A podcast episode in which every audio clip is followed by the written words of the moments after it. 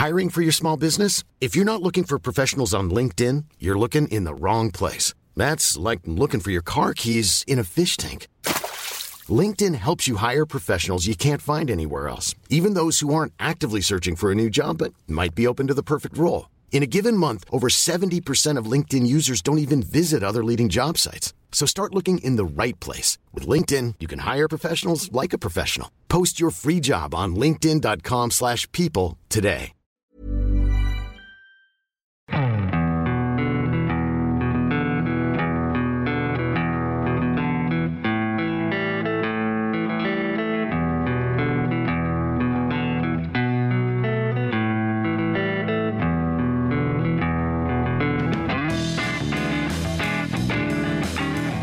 Hello and welcome to the Second Tier Podcast. I'm Ryan Dilks and I'm joined by the Michael Carrick this season's my Michael Carrick last season.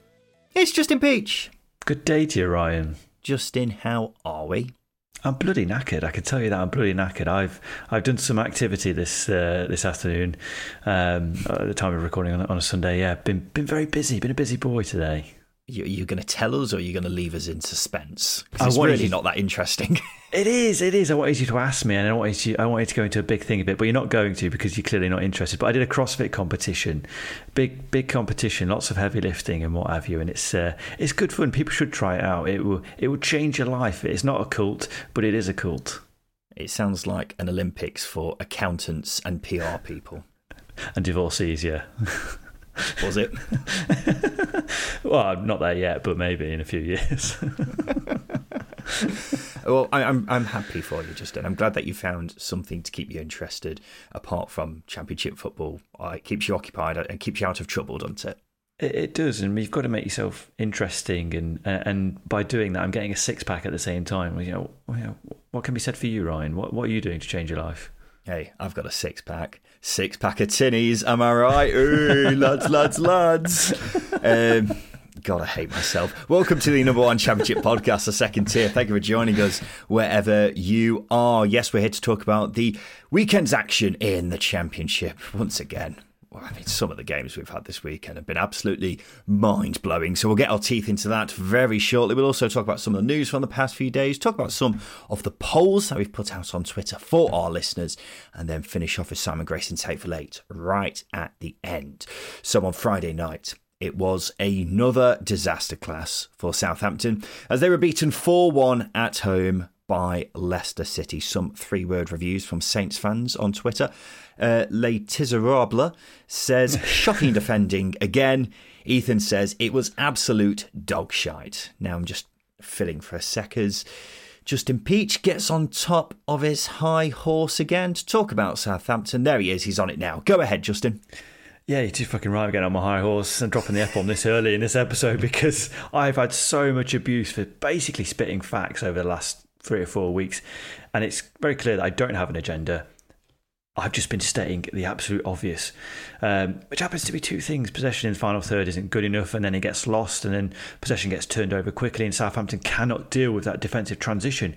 It's frighteningly bad.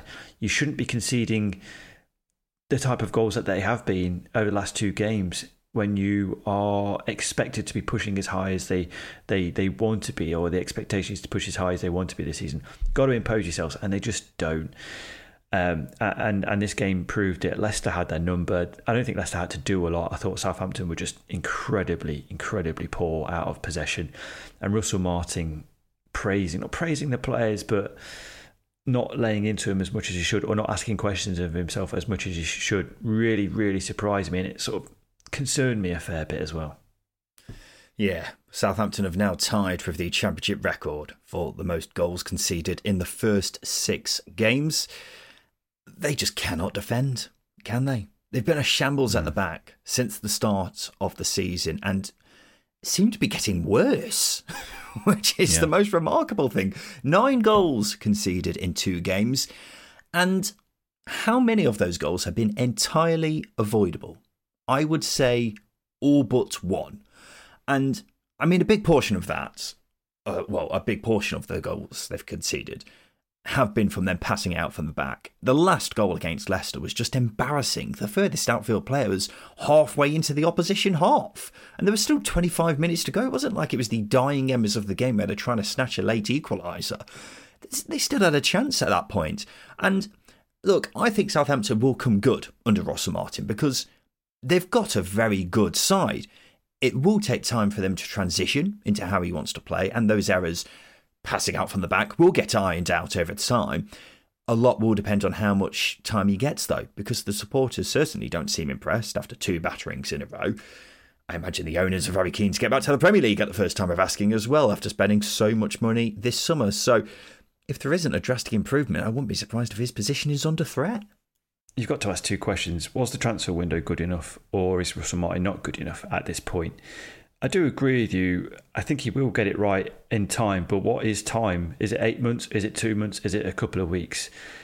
Whatever the case, if results don't improve, no, no, sorry, if performances don't improve, because that's the big thing for me. I don't, I've not been overly impressed with the balance of performances this season at all. I think they've been very fortunate to have not come up against too many teams who have had the quality that Leicester and Sunderland do in the way of putting chances. But when you consider the Norwich, Leicester, and um, and Sunderland have put thirteen goals against uh, away against Southampton in in those three games. There's a lot of quality in those sides, and they've punished Southampton. They've punished Southampton royally. That's the, the big worry for me. And the other big worry that it, for me under Russell Martin is the fact that defensive transitions have never, ever looked convincing under him as a manager. And that's the big, big concern. He's never addressed those issues in any of his roles. They look just they looked just as vulnerable in defensive transition in this game as he did against Sunderland and as he did against Norwich as well.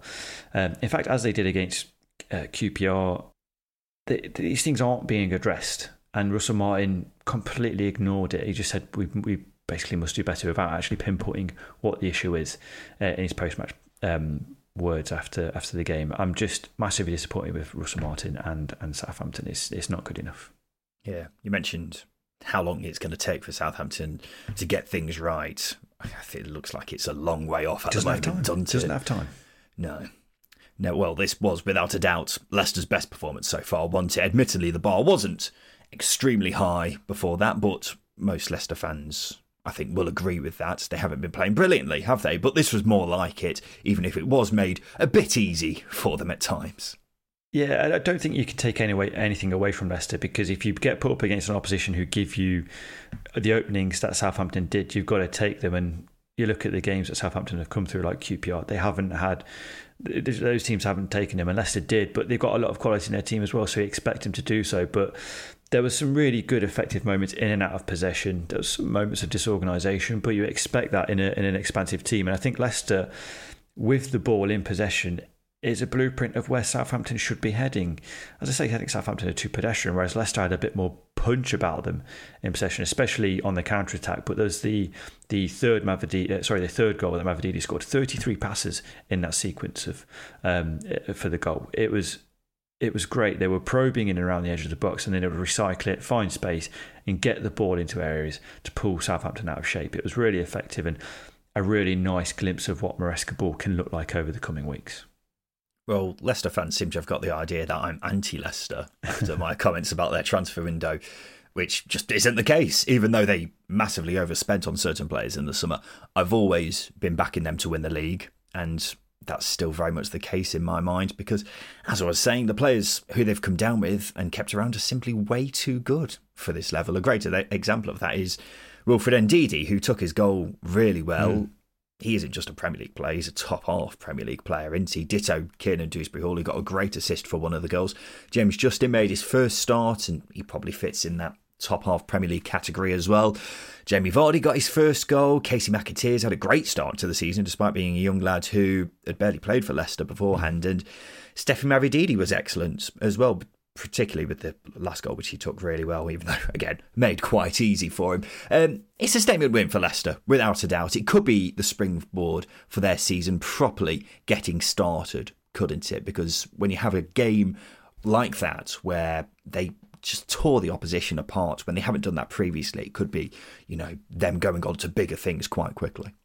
First half goals as well. The, uh, Leicester really put their authority into the game by taking the chances that were that were put for them. They they just haven't done that enough this season. And um, I think the stat before the, the the previous game before the international break was that they haven't scored a winner before the seventy-second minute. Whereas in this game, the fans were able to breathe a sigh of relief, and they were able to put Southampton to the, to the sword. And that's what you really need to do if you if you're going to win promotion, if you're going to compete for the title in the Championship. You've got to be ruthless, and Leicester were. And you've got to remember that they were both Premier League sides last season. So for Leicester to, to mm. do this and, and put them away like they did, as comfortably as they did, it was a comfortable game for them, especially in the second half. Then, yeah, you can't you can't complain. You can only praise. Wasn't nine nil though, was it? Could have been better. Uh, in the South Wales derby, Cardiff beat Swansea two nil. Only the second time in the last ten meetings between the pair that Cardiff came out the winners. Swansea have really dominated the fixture over the last few years, so a huge result for Cardiff. We'll talk more about them shortly, but from a Swansea perspective, boy oh boy. Here's some three-word reviews. Swanscast says absolutely no direction. Gate two says get Duff out. Dan James says sack Duff yesterday. Let's be honest, they were absolutely crap, weren't they, mm-hmm. Swansea? Their first meaningful chance didn't come until the ninety-second minute, and, I mean, that was a half chance at best. It was just a truly awful showing in a derby, and Michael Duff admits he's a man under pressure already. And, as we've just been hearing, Swansea fans aren't happy, Justin. I'm not surprised, because I didn't see anything that convinced me that Duff is going in the right direction at Swansea, which is frustrating because Duff, Michael Duff is a good manager, but sometimes you've got to understand that club identity is a big thing. Um, Swansea made big strides, especially in sort of the latter third of last season under Russell Martin. So there's a possession-based system, as we all know, with Southampton. We all know how Swansea played last season under Russell Martin, et cetera. Um, so it's a complete contrast to what Michael Duff is trying to achieve. So you got to you got to bear that in mind. So maybe it wasn't quite the right decision. Whilst he's a good manager and maybe the right manager, it's just probably for the wrong club. And I think we're seeing those um, those issues come to light because, as I say, in this game, I had no idea what Swansea were trying to do with the ball. There'll be a couple of sequences of passes in around um, Matt Grimes and, and Nathan Wood and Harry Darling, then it'll go out to the wing back, then it'll go into the channel. You're not utilising someone like Matt Grimes' strengths, for example. Get the ball through him, get it into get it into wide areas early and, and, and try and cause overlaps and overloads. Swansea have got a good enough squad to be more competitive, but just don't know what they're trying to achieve under Michael Duff at the moment. It's neither here nor there in terms of styles. It's just put eleven players on the pitch and let's see what's what. Yeah, I find that very hard to disagree with, Justin. I like Michael Duff. I think he's done cracking jobs at both Cheltenham and Barnsley. I think he's a good manager. But I did say when the appointment was made that it did seem like a bit of a strange one. And the main concern for me was mainly around the style of play, because Duff was playing quite differently at Barnsley to how Swansea were under Russell Martin, and I think we're now seeing the problems with that right here. If Swansea were playing well and not getting results, I'd give Duff the benefit of the doubt, but they're simply not. Not had the most difficult set of fixtures either, mm. by the way. Yeah. And he didn't help himself with his comments about the derby from a couple of weeks ago, which I think went down like a fart, or let's be a bit more fl- a bit more blunt. Piece of shit in a lift, because it, it was just bad, wasn't it?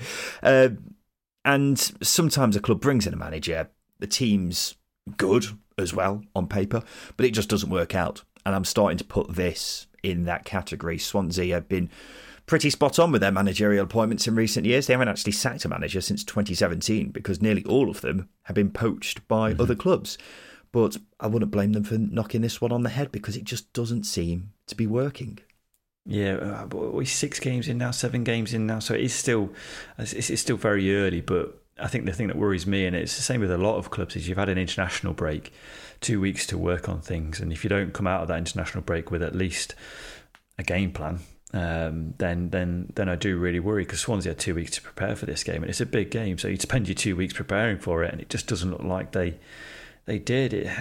No, I'm not. You can't really comment on what happens on the training ground, but what happened on the training ground for them to turn out that sort of display? It was, it was pedestrian. It was poor, and it just lacked absolutely no purpose or direction at all. Let's talk Cardiff, Justin. A huge win, just their second of the season, as well as only their second in the last ten South Wales derbies. George on Twitter says this is a massive turning point.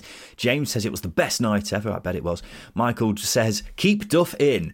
And uh, Evan says, Ollie Tanner, superstar. Young Ollie Tanner was the hero. twenty-one years old, scored the first goal, which was an absolute beauty, then won the penalty for the second. He was only on the pitch for a matter of seconds before he scored as well, but he, he was just phenomenal. And his fourth league appearance for Cardiff as well. And I remember when they signed him last summer, there was quite a lot of excitement from Cardiff fans. He had been playing for Lewis in the seventh tier of English football. Tottenham were going to sign him, but some social media posts surfaced, which meant that didn't happen. So Cardiff managed to get themselves a player which was interesting Premier League sides, and he looks a talented lad, doesn't he? He does, because his goal for me was the goal of the weekend. The trap of that, the trap of the crossfield pass, which was a brilliant pass, by the way. The quality of the dip of the shoulder, and and then the um, and then the strike on his weaker foot. Powerful, powerful strike into the bottom corner. Rushworth, Rushworth had no chance. It was fantastic. And you're right, sometimes you need a player to spark a game, and Ollie Tanner came on and he did. And I think Cardiff impressed me. They controlled what was a quite a poor game, what was a quite a close derby. Um, but it's like that final bit of quality, and Ollie Tanner comes on and um, and delivers it with, with relative ease. It was a penalty, by the way. I know he's, I know Pedersen's feet were outside the box, but he pulled Tanner down while he was inside the box. So definitely, definitely a penalty in my eyes. I wasn't too sure personally, but, you know, it didn't really matter because Swansea definitely didn't deserve anything from the game. Could this be, uh, could this result be a catalyst for Cardiff to go on to better things, Justin? Because they haven't been great so far, but this is the kind of result that can certainly spark a good run of form, couldn't it? Hopefully. I think, like I said, it was a relatively poor game that lacked a bit of quality.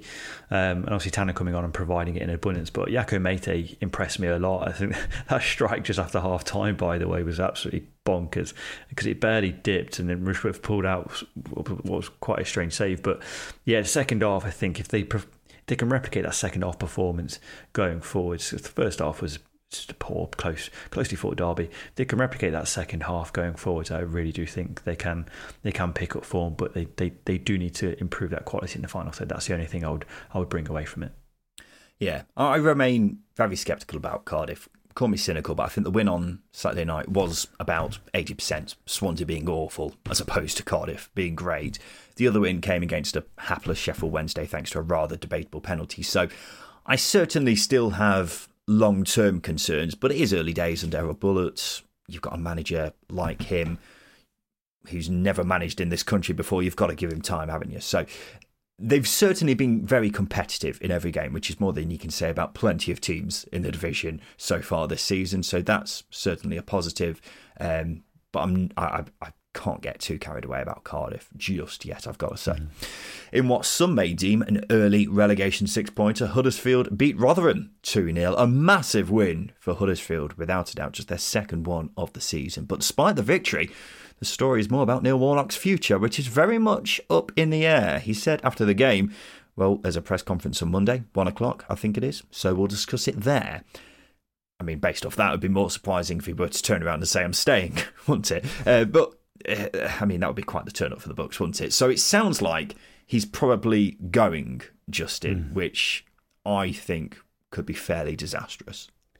Maybe not disastrous, but I think it would be disappointing from a Huddersfield perspective because you'd expect him to at least be um, in charge for a few more months, given the transition that the club has made and the, the relatively lack of anything in the summer, really, by way of by way of recruitment. Um, so Justin, want... that's why I say disastrous, because as, as we've said repeatedly, that squad is simply the worst in the division for me. And the, the main hope I gave for them staying up is because of the Neil Warnock factor, which I think is enormous. Mm. But it's clearly friction between him and the board now. He's been calling out the board again for a while. So it's not really a surprise that the board is saying, well, we don't, we, we, we might as well just go and get somebody else if if, if he's not. Not not bothered, but if he's if he's causing us a fair bit of earache, which he probably is. But Neil Warnock, he knows what this division's about. So, okay, I do agree with you. It will be a huge, huge negative for Huddersfield. I don't think it'll be a disaster because you don't know who they're going to bring in.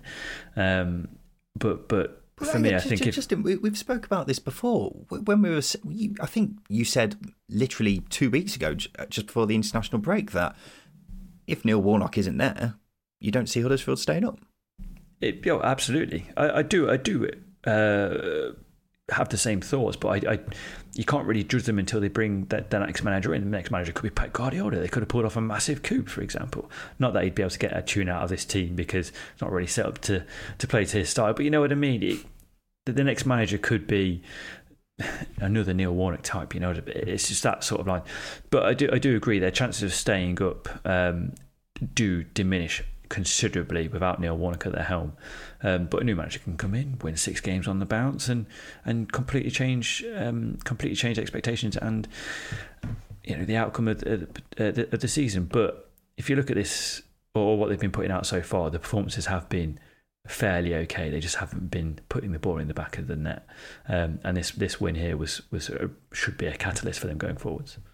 Well, TalkSport has been reporting that a mystery overseas boss has been lined up, which... Pep.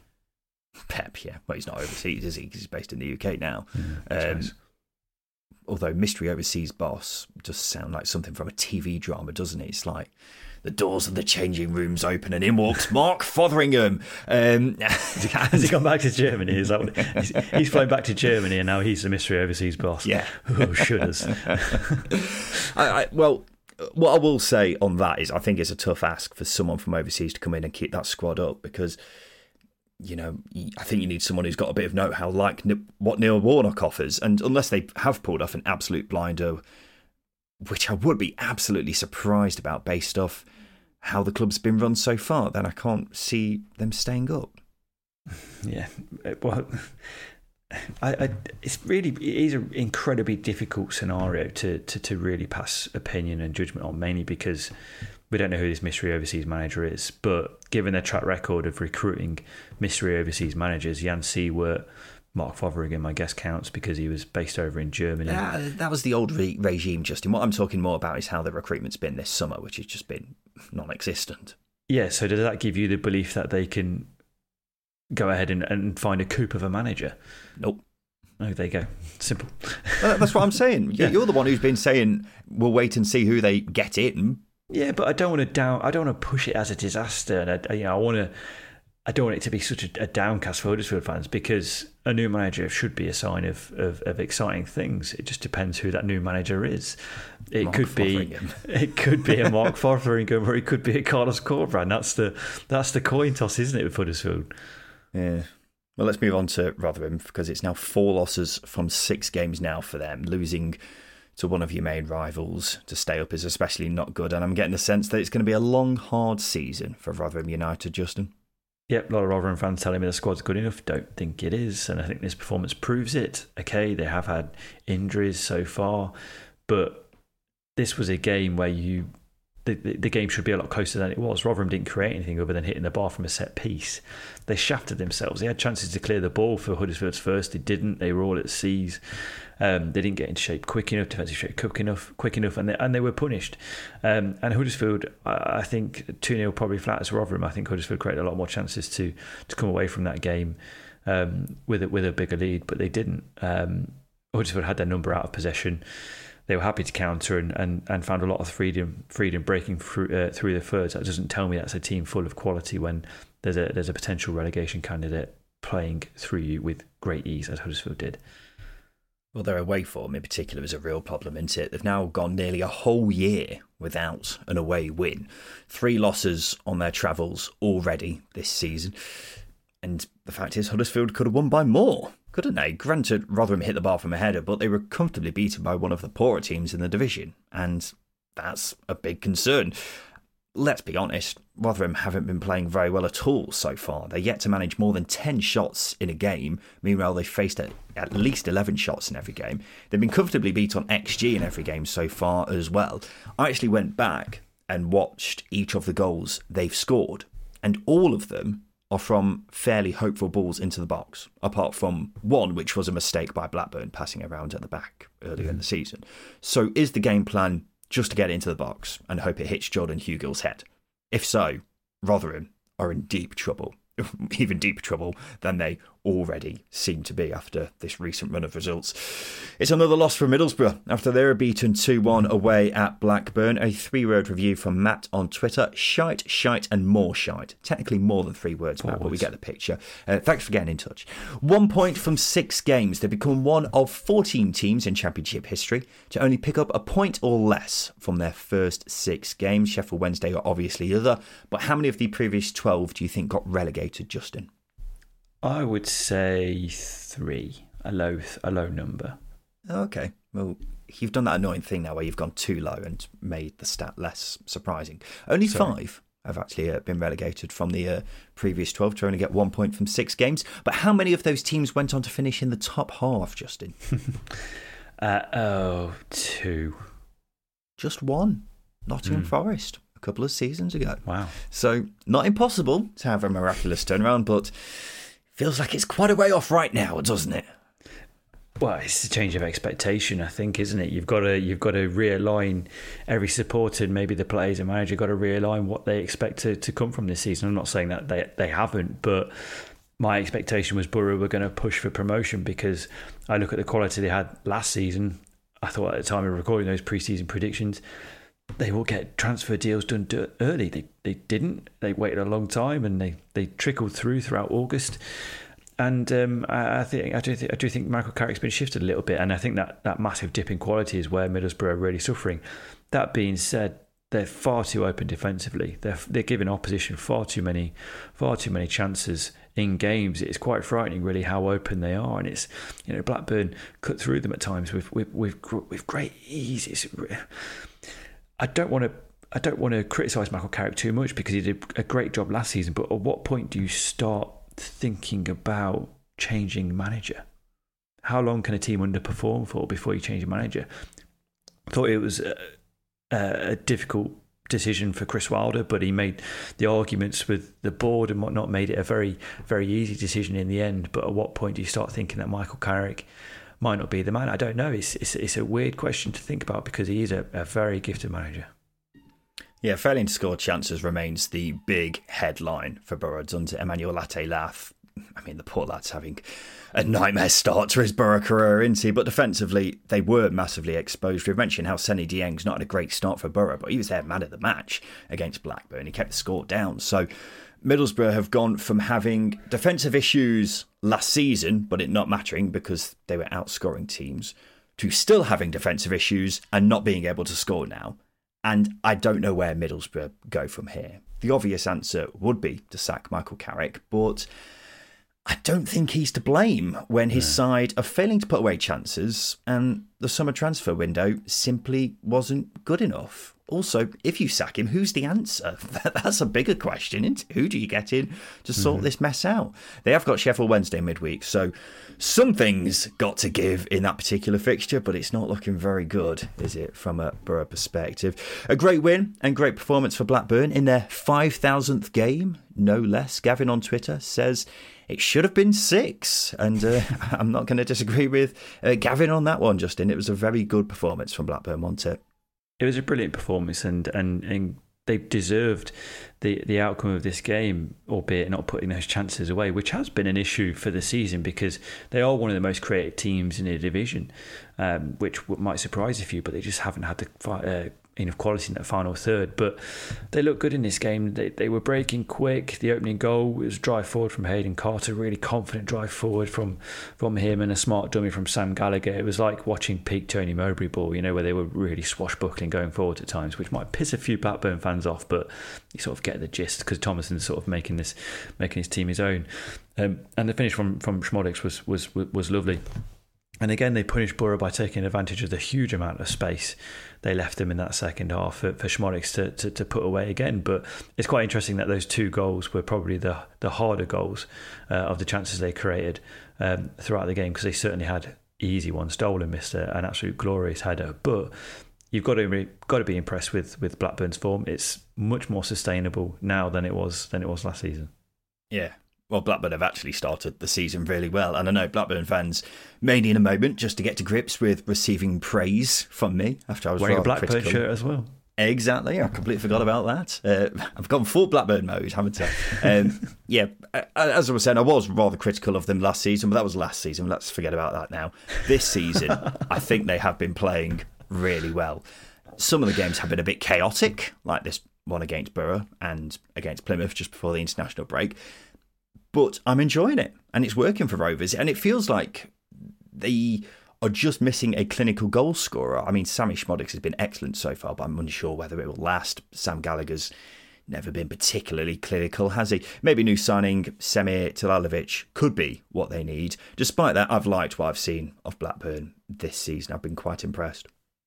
No, you're, you're absolutely spot on. I'm just thinking back to you being on the, the now positive P R campaign trail to get Blackburn fans back on back on side after saying... I don't care if they're on side or not, Justin. I just say what I'm seeing. Oh, it's just it's just the comment about, oh, yeah, last season's last season, not for Blackburn fans. They don't forgive, they don't forget, Ryan.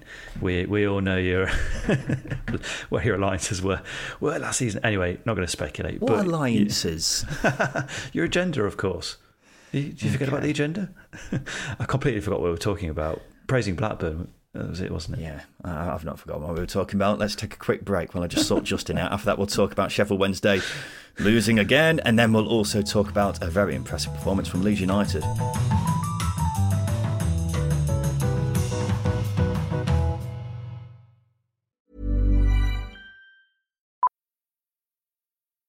Millions of people have lost weight with personalized plans from Noom. Like Evan, who can't stand salads and still lost fifty pounds. Salads generally for most people are the easy button, right? For me, that wasn't an option. I never really was a salad guy. That's just not who I am. But Noom worked for me. Get your personalized plan today at Noom dot com. Real Noom user compensated to provide their story. In four weeks, the typical Noom user can expect to lose one to two pounds per week. Individual results may vary. I'm Sandra, and I'm just the professional your small business was looking for. But you didn't hire me because you didn't use LinkedIn Jobs. LinkedIn has professionals you can't find anywhere else, including those who aren't actively looking for a new job, but might be open to the perfect role, like me. In a given month, over seventy percent of LinkedIn users don't visit other leading job sites. So if you're not looking on LinkedIn, you'll miss out on great candidates, like Sandra. Start hiring professionals like a professional. Post your free job on linkedin dot com slash people today.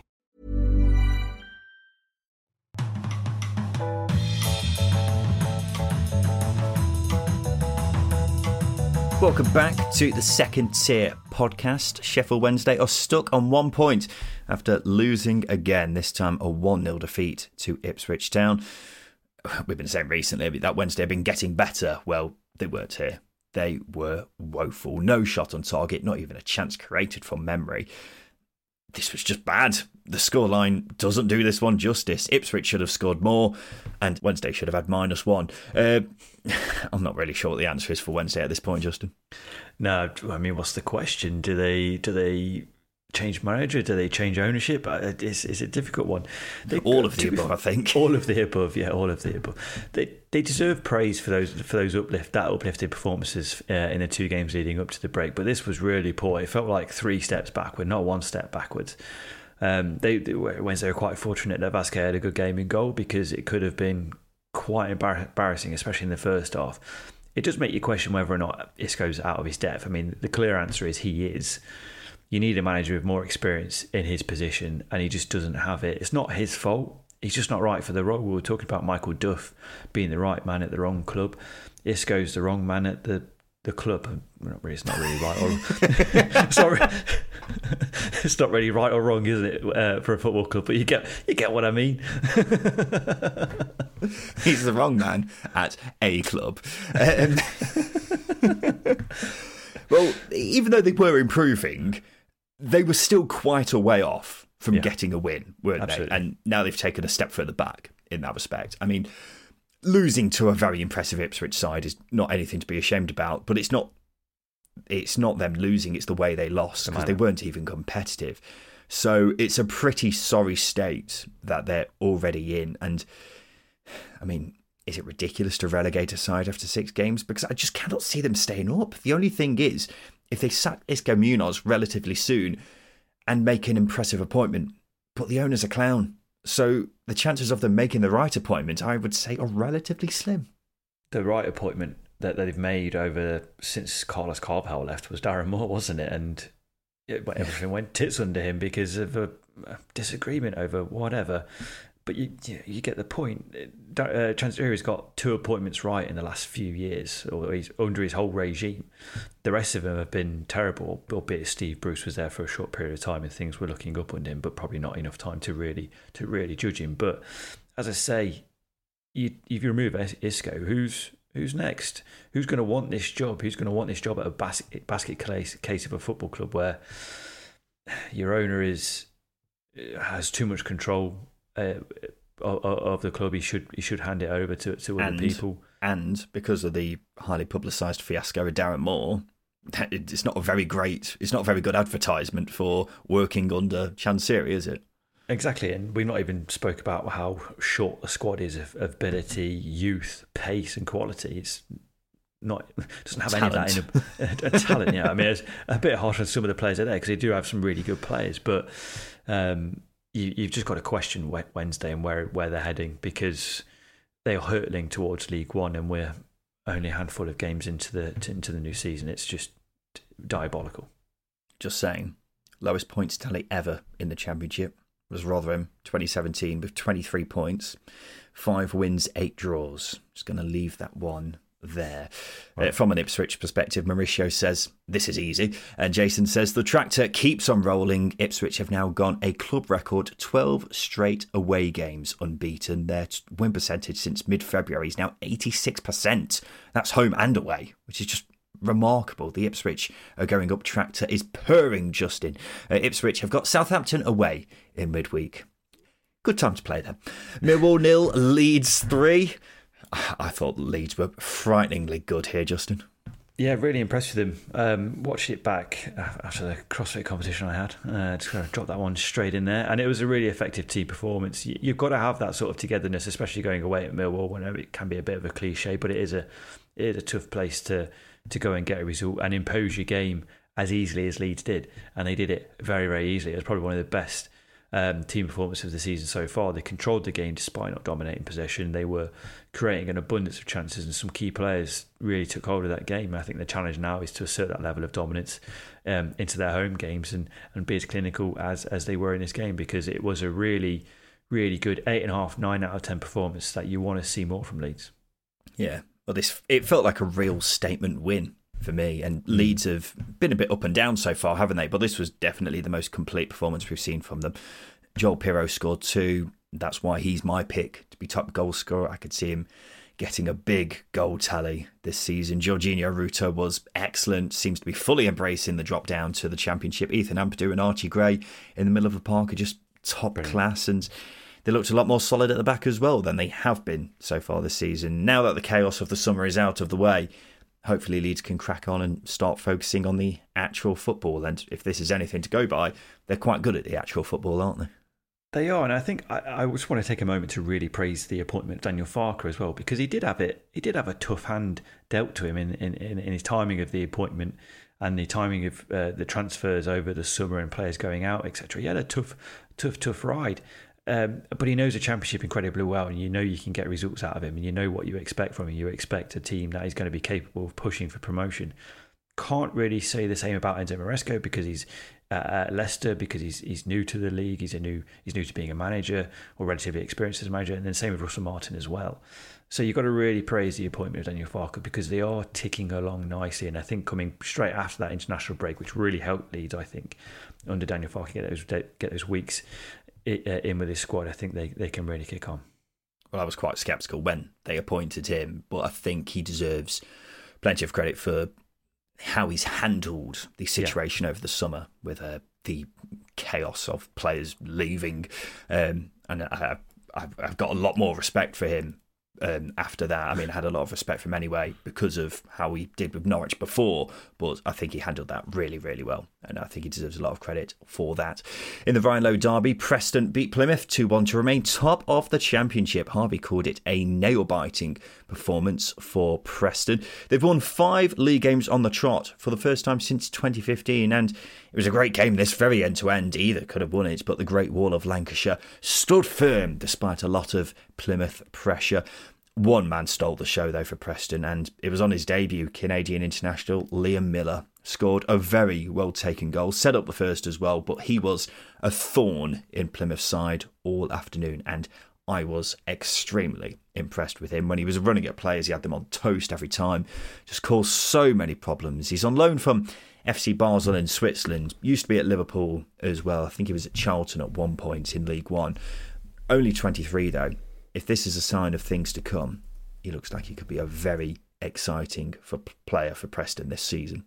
We need that little bit of quality in your team, don't they? Um, uh, don't you? So I think being able to capture someone like Liam Millar um, and, and, and dot around uh, a couple of players of that calibre as well, I think that can really really push them on. Obviously, I questioned their attack earlier on in the summer, but I think the thing, uh, thing that's impressing me is that they're, they're brilliant. They're already brilliant defensively. They were, they were good defensively last season, but they're brilliant once again. But they're taking chances as well, which you can argue wasn't the case last season. They really struggled to convert on the regular, and that's without having like the, the players like Emil Reese uh, available back fit, Chad Evans back fit, et cetera.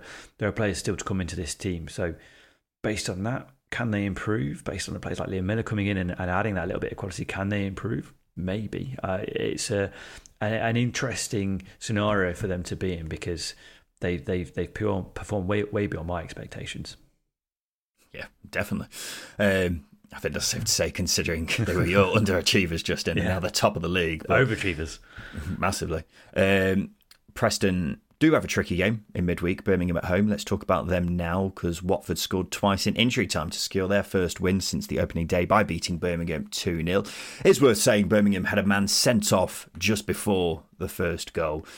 I mean, what a header by Miletić. I'm starting to become a big fan of the big man. Didn't really do much for the rest of the game, but there's something quite entertaining about having a big boy like him up top. Ryan Andrews got on the score sheet for Watford. His first professional goal. He's the son of Wayne Andrews. He used to play for Watford and Crystal Palace. Some people may remember. He's been at Watford since he was eight. So a great moment for him. But I've been impressed with him whenever I've seen him in a Watford shirt. Justin, how about you? I think he's been trusted by Ismaël. I think that's the big thing, because he's already made a few starts. He started four games so far this season, so he's always been already been trusted with uh, by Valérien Ismaël so far. Um, and I think that's the, the the key thing. If you're trusted by a, a new manager coming in, you've you've clearly impressed over pre-season. So for him to come in and, and, and take to the team with relative comfortability, I think is a, is a, is a big thing. So if you can again just. Consistency, keep pushing these performances uh, going on. It, it'll be a big, big play for, for Watford this season. I think they need players coming through as well, because um, you've got to turn those turn those youngsters into jewels to, to sell on uh, at a later date. Yeah, but he's only just turned nineteen and yeah. he's already played quite a few games now for Watford. But he loves getting forwards.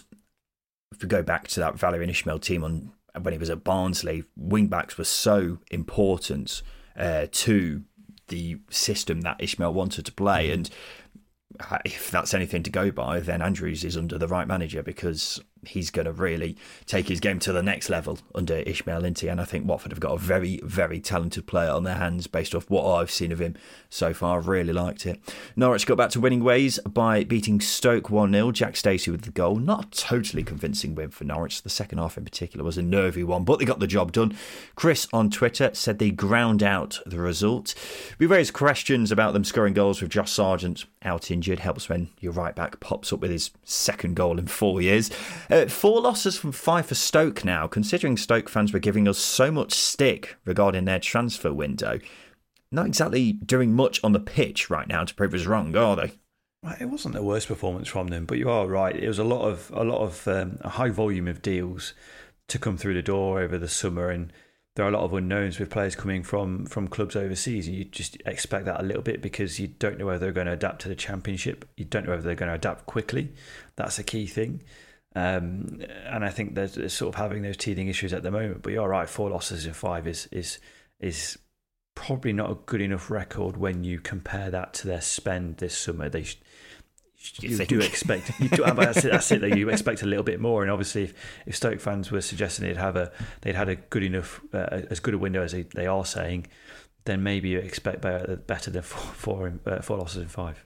Well, they signed seven forwards in the transfer window and have scored one goal in their last five league games. Yeah, and good. look, look, we didn't think it was a bad transfer window by any means, did we? We were saying it was a really, really good transfer window, just not maybe as good as Stoke fans were making it out to be. And I, I don't think they've been playing particularly badly, but I'm yet to see the amazing revolution that Stoke fans have told us is coming. And mm-hmm. ultimately, so far, it seems like it's just more of the same from recent seasons, despite all these new signings. And that's something they've got to try and figure out, how they're going to start progressing as a football club, because they've been stagnating now for just so long, haven't they? It's time for them to yeah. actually progress forward instead of just being what they have been. Sunderland made it four games unbeaten after winning three one away at Q P R. They were helped by the home side being down to ten men for nearly seventy minutes, mind you. Sunderland, not a team you want to be down to ten men against, are they? Jack Clark's a bloody good player, isn't he? In the second half against Q P R, he was excellent, and he is, without a doubt, one of the best wingers in the division, isn't he? Well, I said last, last season he was unlucky not to be higher in consideration for our player of the season because he was incredible.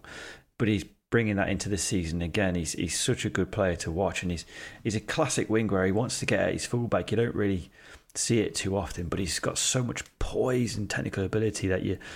You, you're glad it's coming to fruition once again, because he burst onto the scene at Leeds, dropped off considerably. Now he's found a home again at uh, Sunderland, which is a which is a great thing, and he's he's enjoying his football, and that's the key thing. And as you say, he was a key player in this game, and I think he's a key player for Sunderland. It's the it's the sort of player you want to build your team around, and and he's showing it. He's, he's a, a wonderful player to watch. Yeah. Now got twenty-four goal contributions in the Championship since the start of last season, which is even more impressive when you remember that he was playing at wing-back for a large chunk of yeah. last season. And it's a bit mad, he's a bit mad that he's still only twenty-two, because mm. he's been around for so long now that it feels like he's older, but he is just an unbelievable player, and he's destined for the Premier League. I'm very confident about that, and any success that Sunderland have this season, a lot of that will rest on his shoulders, as well as other factors, but in particular, he is the key player for Sunderland, isn't he? Yeah. A late Aaron Connolly equaliser saw Hull draw one all with Coventry. Unbeaten in five games now, a Hull. Coventry drawing a lot of games in comparison to that. And Bristol City against West Brom finished goalless. West Brom had a rather obvious penalty turned down mm. in this one, but they didn't manage a shot on target, so would have been a bit undeserved if they got a win here. Not that Bristol City were particularly outstanding either. Now it's time for this.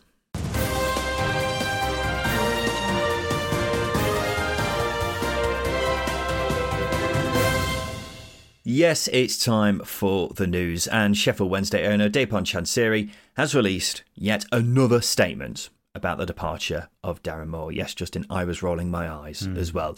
It's after Moore said he didn't leave because of contractual or financial reasons, and that Chansiri set unrealistic targets. But Chansiri said in a very long statement that that was totally untrue and it was about money. I feel sorry for the media team at Wednesday, because keeping yeah. a lid on Chansiri sounds like an absolute bloody nightmare. And as well as that, the amount of work the local press are going to, that they've had to do to cover all these nonsense things coming out of the club. You know, they're having to put in many hours, I imagine. But you don't have to say anything, do you? Just shut up. As a leader or owner, comes a point where you don't need to say anything. You didn't need to reply to Darren Moore. Just shut up. If you, it just feels like he's seeking reassurance. It, You're supposed to have an ego, but it's so fragile that you feel that you need to, to come out again and just shut up. That's it. Be quiet. Just shut up. Get on just with running the club, mate. Just people will judge you on the success of your tenure as a as an owner, and right now it's in the gutter. That should be your worry, not what Darren Moore said. Put your club on a better path, because it's on a shit one. Simple. Yeah. It's not what you want from a responsible owner, is it? Just move on from these kind of things. And you are absolutely right. He's not going to get judged on... I mean, he's getting poorly judged on things like this. He'll get betterly, he'll get better judged if results start happening on the pitch, which but, just but isn't he, happening. Yeah, but he can say all of this, but if the club's being a success, no one gives a shit about what he's saying about Darren Moore, because the club's a success, but it isn't. It's in the gutter. You're going down, and you're going down with all of this bad P R because you can't keep your mouth shut. Simple. Shut up. Carlton Palmer's fault, isn't it? Um, I think it says a lot as well that, I don't know if you saw the pictures, but there was a banner at Hillsborough mm. which said, "Thank you, Dejphon Chansiri," which was painted on Uh, before the game against Ipswich, and then it said it was painted over the thank you bit and also Chansiri's face. It was instantly taken down as well by the stewards afterwards. So I think that says a lot about the feeling about uh, Chansiri and Sheffield Wednesday as a whole at the moment. Birmingham boss John Eustace says the Rangers job doesn't interest him at all. He's been linked with a move to Glasgow with Mick Beale under pressure there, but Eustace says he's very, very happy in the West Midlands. Well done, John Eustace, eh, Justin? Yeah, absolutely. McBeal fucked it, didn't he? It's simple. uh, you don't want to you don't want to take a job too soon. That's as big as the Rangers job, because it is a big job, albeit you're playing in the in the S P L, but you got opportunities to play European football and really increase your profile, like Steven Gerrard did. But as we saw with Steven Gerrard, it came down very, very quickly because the standard in Scotland just isn't as competitive as it is in the Championship. Simple answer. Um, so yeah, fair play, John Eustace. I like that he's just come out and said it, because not many managers do. Sometimes they dance around it, and he didn't. He just said it doesn't interest him. Big thumbs up, John. Yeah, definitely. The Athletic say Watford are in talks to give head coach Valérien Ismaël a new long-term contract after just six league games in charge. He signed a three-year deal only in May, but the club are now exploring the chance of increasing its length. What? I'm very confused, Justin.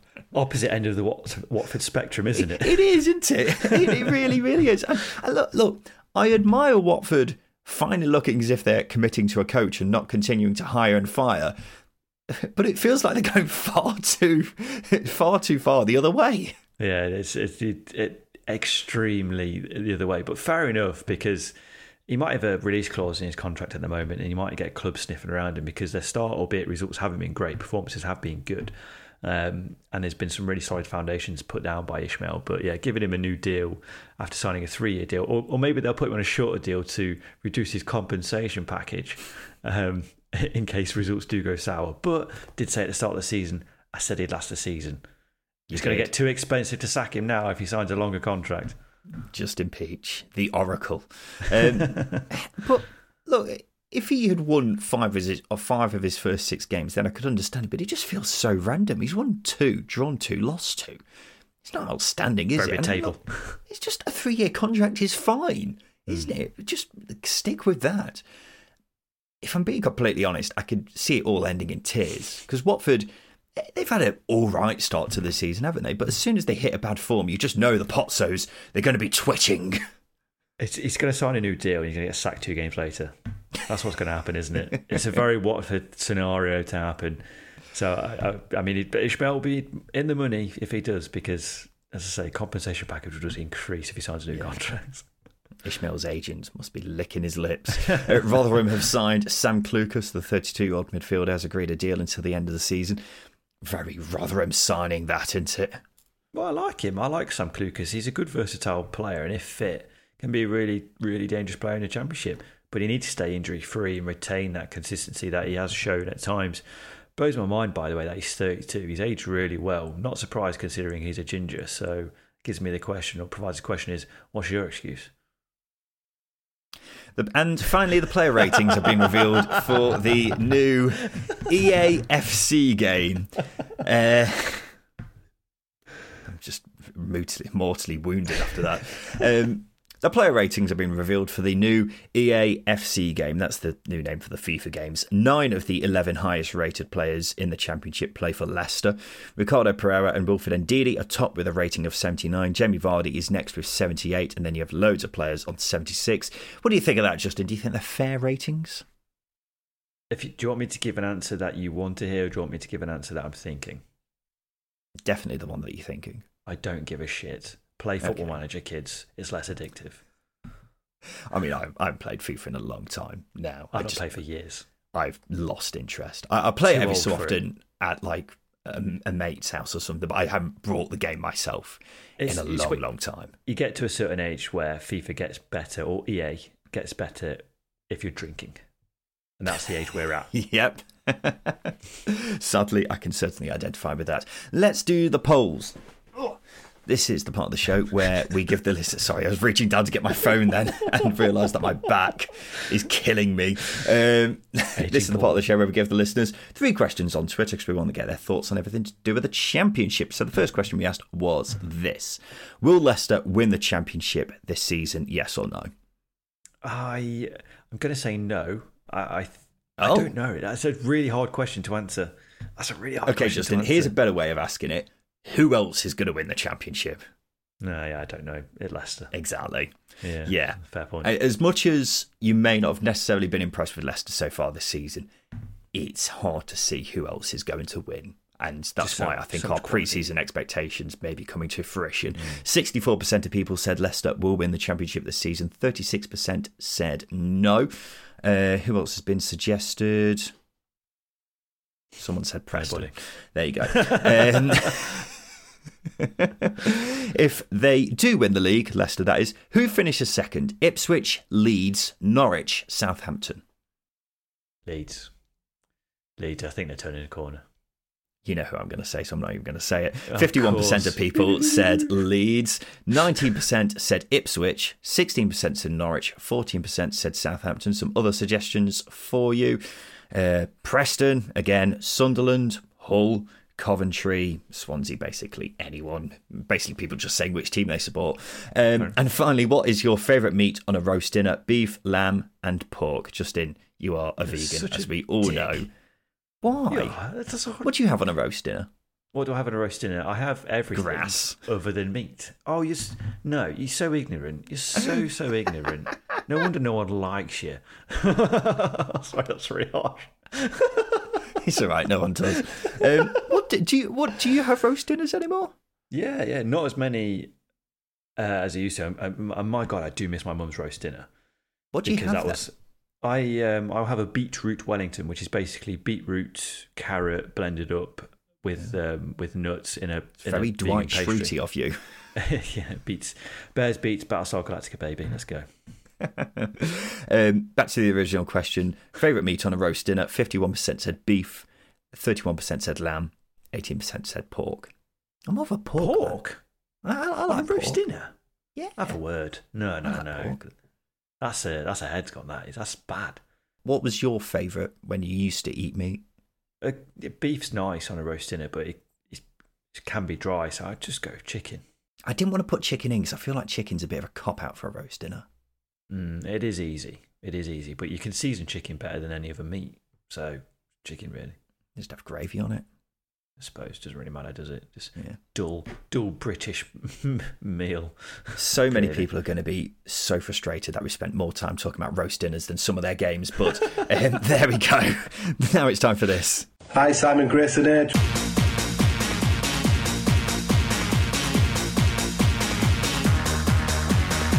Yes, it's time for Simon Grayson's Hateful Eight. So I'm going to ask Justin to name eight of a certain subject. All he's got to do is name all eight. So, for example, if I were to say, name Steve Bruce's last eight clubs, and he would say Villa, that's one down, and then Newcastle, that's another down. But if Justin were then to say Weymouth, he would lose a life. So all he needs to do is give me all eight answers without losing all of his lives. Justin, you're allowed to get three wrong on this one. How's wow. that sound?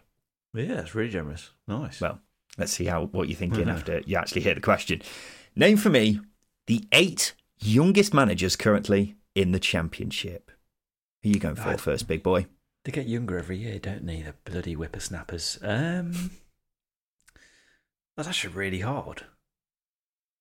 That's really, really hard. Bet you're glad you've got three lives now, haven't you? Yeah, Russell Martin's the youngest. Russell Martin is the second youngest. Mm. Um, seems strange because it seems like he's been around for ages. Uh, yeah. thirty-seven he is, so that is correct. You've got one. He's thirty-seven. Um, I'm going to go with next um, Matt Taylor. Matt Taylor is forty-one. I can hear some typing there, Justin. You better I'm not be searching. Tabs. I'm not searching. I can't search and find answers quick enough. Have a word, come on. Matt Taylor is sixth. He's forty-one, which is correct. Um, so that's two down. You've got six to go. I don't know how old Enzo Maresco is. I feel like he's older than forty-one. Um, so I'll throw Michael Duff in. He must be forty. Michael Duff is not on there. So you've lost a life, Justin. Yeah. That's one down already. Um, don't know how old he is. I didn't write it down. Um, so you've got two lives remaining. I'm going to go with um, Carlos Corbran next. I think he's quite young. Still. Carlos Corbran is correct. He is forty, the fifth youngest manager in the Championship. So you've got five to go. I'm just thinking about hairlines. Wise. Yeah. Stephen Schumacher has got a good head of hair. He has. And he's also the fourth youngest manager in the Championship. Right. He is thirty-nine. You are correct. You're halfway there. I think I've unlocked a trick for this one. Ryan Lowe has got to be the next one. Ryan Lowe is not on there. Oh, you are incorrect. Yes. He is forty-four, which is too old for this list. Mm. Despite forty-four being quite young, that's how low the bar is, Justin. You've got He's one forty-four. Life remaining. You played until it was quite old, so I, I've shafted myself there. Kieran McKenna is the next one. Kieran McKenna is correct. He is the youngest manager in the Championship. He is a baby at thirty-seven years old. God, it's quite scary, isn't it, when managers are, are less than ten years older than us now, isn't it? Um, you've got three remaining, Justin. Um, one life left. Liam Rossignol. Liam Rossignol is correct. He's the third youngest manager in the Championship at the age of thirty-nine. Two remaining, and it's the two oldest ones on Ooh. This list that you're looking for. It's a uh, bad territory. Got to gamble. Got to say, Rossignol's probably the only manager that has a skin fade other than the bold ones, so fair play to him. Not many managers do. um,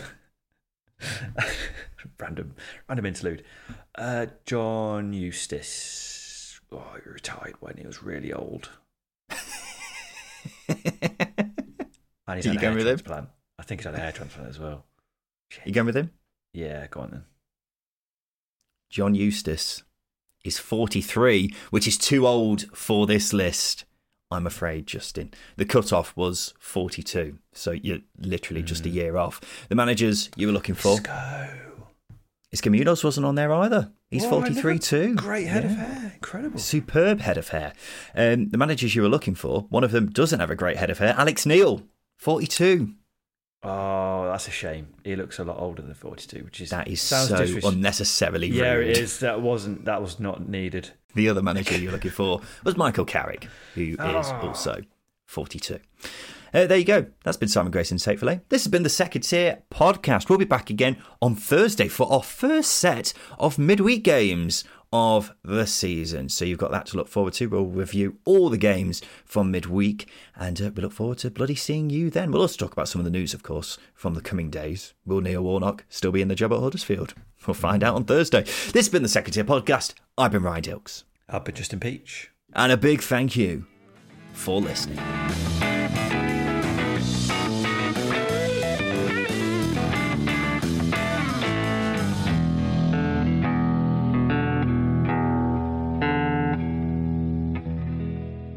Second Tier is a Stack production and part of the Acast Creator Network.